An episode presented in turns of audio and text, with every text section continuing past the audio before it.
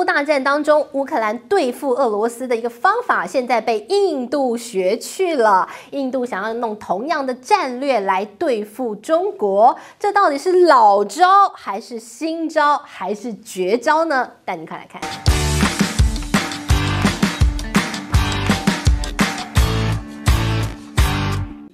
Hello， 大家好，我是治愈。今天我们跟大家来聊聊印度最近的动作。提到印度啊，其实大家第一个想法就是哇，他最近大发利市，赚大钱。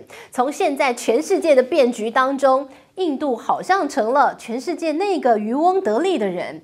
俄乌大战，俄罗斯的一些石油卖不掉了，这个。 印度啊，大买特买，买了不说，哎，炼油之后呢，哎，这个继续转卖给其他国家，我就中间赚一手，而且这一手好大一手，赚好多钱哦。好，那印度赚了这么多钱之后，他现在把这些钱拿来做什么呢？拿来大买武器。 对付中国，好，我们来看他买了什么武器啊？最近呢，这个印度啊，这个开了一个标，那开这个标呢，哎，美国得标了。美国得标要帮忙做什么？要做氢战车。这氢战车呢，是美国的通用动力公司所标下，他们要帮印度研发一款有办法在山区灵活机动。 对付敌手的轻型战车，过去啊，这个印度在跟中印边界在对峙的时候啊，可以说吃了一点点这个败仗。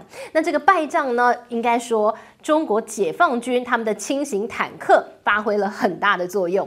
所以啊，印度吃了鳖，现在想不行，我好不容易赚了钱，我要买一样厉害的武器。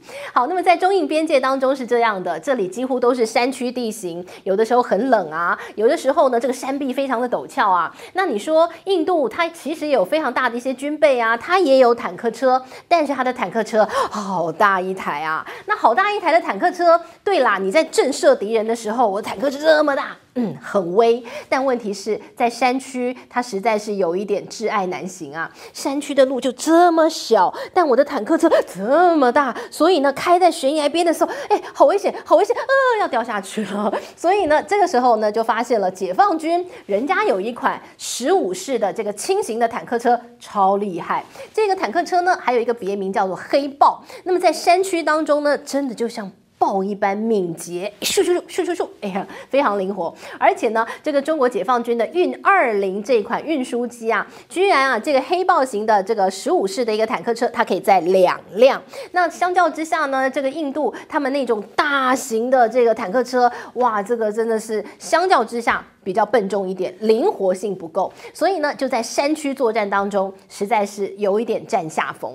所以呢，现在呢，印度说我们好不容易赚了钱啊，当然要来赶快采购。所以呢，就像美国下订单，下了订单呢，第一阶段啊，你先研发，那你研发好了之后呢，我第一部分我要先买96辆这种全新型的叫做 MPF 的这款轻型的坦克车，还要买96辆。那30年的计划呢？ 他要继续卖俄罗斯的石油，再多买一点转卖出去，洗产地多赚点钱。他总共希望可以买到500辆轻型的坦克车。那最终呢，这些车全部都要部署到中印边界去。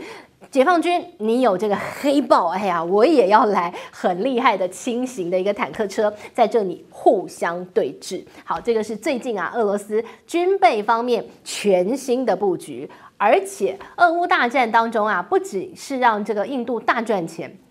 也让他有一个灵感，什么样的灵感呢？就是对付中印边界的解放军，他有一个灵感，他看到了乌克兰怎么对付俄罗斯哦。好，那我们就讲回来，乌克兰怎么对付俄罗斯，让这个印度突然间灵光乍现哦。乌克兰呢，他们拿到了俄罗斯的 S-300的地对空的防空系统，谁给他的？ 斯洛伐克，斯洛伐克呢，它有过去的这个苏联时代留下来的一些俄罗斯的军备。那么在这一次呢，援助乌克兰的一个行动当中呢，他就把这批军备送给了乌克兰。那其中呢，他就送了 S-300的这个防空系统。那这个防空系统呢，哎，送给了乌克兰之后呢，哎呀，乌克兰开心了，以子之矛。 攻子之盾，这个俄罗斯，哎，你要用你的飞弹来打我，你用你的这个飞机来炸我，没有关系，我就拿你们家的防空系统对付你。很有效好，这个 S-300 呢，在乌克兰可以说是起了一个大作用啊，居然呢是把这个俄罗斯非常自豪的这个苏-35式的这个超级的战斗机都给击落了。当然呢，这个俄罗斯是不承认的。俄罗斯说，在你乌克兰部署了 S-300 那天，我就把这个系统给炸烂掉了。但是呢，这个乌克兰就拍了一张照，上传了一个 Twitter 说哪有？ 好好的在那个地方还在对付你这些俄罗斯的一些超级战机啊，那所以呢，我们就看到了这个乌克兰的这个大绝招啊，哈，用你家的军备来对付你，好像挺有效。所以呢，这印度觉得好不错，当然呢，他想要跟中国买武器，但是呢，中国那么傻吗？我还卖武器给我家敌人？我是脑子进水吗？我水脑症吗？不可能嘛！现在呢，中国的武器主要是卖给了像泰国啊、像柬埔寨啊、巴基斯坦这些铁杆兄弟国家嘛。那当然不可能卖给你这个印度啊，我卖给你，我这不可能嘛！我又不傻，对不对？又不傻逼。所以呢，现在我们就看到了，既然买不了你中国，没有关系，买你们系。 出同盟俄罗斯的武器，其实印度啊本来就买了非常多俄罗斯的武器啊，像过去呢可以说啊，这个俄罗斯卖了非常多的一些军备卖给印度。 现在印度呢继续跟俄罗斯买，他说 S-300 挺不赖的，我也想要。那 S-300 已经比较过气了，他买 S-400。2018年呢，其实印度啊就已经跟这个俄罗斯下单了 S-400 的防空系统。那其实陆陆续续有一些交货，但是呢，当初下单还没有完全到位，所以现在印度就催促俄罗斯说：“你赶快给我，赶快给我。”但俄罗斯说：“不好意思，我现在自己先用好不好？等我用完了，打完了乌克兰之后，我再来交货。”所以呢。 我们看到现在这个印度呢，已经慢慢在做准备，他要买俄罗斯的系统，然后来对付中国。好，那么提到了对付中国呢，近来到底在中印边界上有多紧张？我们看到了又这个慢慢的时序要进入秋冬啊，中印边界上大家知道那个地方其实它的这个纬度非常高，是冷的哦。那近来呢就发现了，在这个所谓的实质控制区，双方都有动作。印度呢当然。 但是持续的在这个地方前线有补给线要拉得很长，然后呢持续的大军压境在这个地方。但是中国方面呢，最近则是有一些基础建设在进行当中。被印度发现啊，在这个实质控制区这个地方，中国方面呢，他把士兵要过冬住的宿舍现在 upgrade， 让它变得比较豪华一点，里头有非常多让这些士兵啊前线驻守的这些士兵有。 非常好的生活享受，而且呢，为了过冬，过冬需要暖气，很冷嘛，上头，所以呢，在这个地方架设了太阳能的发电系统，然后架设了一些生活设施，哇，这就让这个印度非常警觉。你弄得那么好，让这些士兵住得那么舒服，那是怎么样跟我长期抗战吗？所以呢，这个印度啊，现在说这个很危险，而且发现呢，他们还把整个战备的一个 level 提升了，在这里呢是所谓的 CAB 呢叫做合成兵种旅，在这里呢有装甲兵，有侦察兵，然后各式各样兵在这个地方变成一个混合兵种旅，在这个地方感觉呢，让这个印度觉得你现在有点可怕，所以呢，当然他就要再继续让他购买军备要快一点了哦。那除此之外呢，现在印度啊说，未来他们整体的一个。 国安政策，它的一个外交、国防、军事的策略在于，它不仅仅是要对付中国，因为他说，除了中国之外啊，在它的北方还有一个中国的铁杆兄弟，那就是巴基斯坦。那万一他跟中国打起来了，巴基斯坦可能趁虚而入，亦或是呢，可能中国会受益他的这个巴基斯坦的铁兄弟们，一起来两路进攻印度。所以印度说不行，他们的一个这个外交策略。 绝对不仅仅是面向中国，他一定要把巴基斯坦考虑进来。所以呢，他们全新的国防战略是，他们要规划如何双面作战。 于是呢，为了要因应双面作战，他们现在要进行他们的军队改革。大家知道，印度啊，其实是这个世界上啊，这个人口大国啊，它即将要这个超越中国的感觉哦，人口好多好多。那它的军队其实也是非常大规模。现在在印度，他们的军队的总人数呢，接近140万人。那这140万人之中呢？